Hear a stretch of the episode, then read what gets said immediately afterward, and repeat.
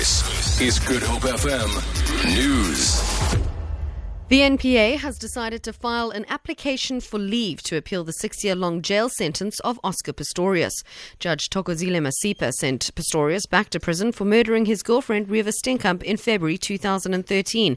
Melanie Moses has more. In a statement, the NPA says the sentence of six years imprisonment is disproportionate to the crime of murder. The minimum prescribed sentence for murder, according to South African law, is 15 years behind bars. The state says it hopes that this appeal appeal will also further clarify the principles of sentencing, particularly in crime categories for which there are prescribed minimum sentences ordained by legislation. A judicial officer has the discretion to deviate from the minimum sentence only in compelling cases. Pistorius served a year in prison when Judge Masipa convicted him of culpable homicide. Staying with court matters, an accused linked to the rapes of University Cape Town students has appeared briefly in the Wynberg Magistrates Court. The state requested a postponement to prepare an indictment for a transferal to the Western Cape High Court. Lynn Arendse reports. During a brief court appearance, the 35 year old man appeared calm in the dock with his hands folded behind his back. He is accused of raping at least three UCT students near Rhodes Memorial. He was arrested late last year after police located him using the signal from a stolen cell phone. State prosecutor Deirdre Rousseau says they believe they have a strong case. The case has been postponed to the 1st of September when a High Court date will be set.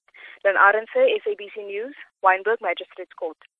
Suspended ANC Western Cape chairperson Marius Fransman and the party's mayoral candidate for the Cape Town Metro, Xolani Sotashe, are among those campaigning with President Jacob Zuma at the Philippi Plaza. Head of the party's election campaign and Minister of Water and Sanitation, Nomvula Mokonyane, is also present. Zuma is in Cape Town to campaign for the local government election. Security has been heightened at the mall, with vehicles entering the area being registered. There's also a very strong police presence. And finally, Russia's track and field athletes will not be competing at the Rio Olympic Games in Brazil. They lost their appeal to the Court of Arbitration for Sport in Lausanne, Switzerland today. Janet Witten has more. The appeal was brought by the 68 Russian track and field athletes who had been banned from competing by the athletics world body, the IAAF. An IAAF tribunal ruled last month that only one Russian had satisfied the special doping rules they set out after the findings that Russian authorities were directly directly involved in helping athletes cover up positive dope tests. The ruling has further implications for other Russian Olympic hopefuls. It paves the way for a possible blanket ban for all Russian athletes by the IOC, who are being pressured to take strong action following the release of the explosive McLaren report this week, which detailed how top Russian officials orchestrated the cover ups. I'll be back with your next bulletin at 3 o'clock. For Good Hope FM News, I'm Jerry Saunders.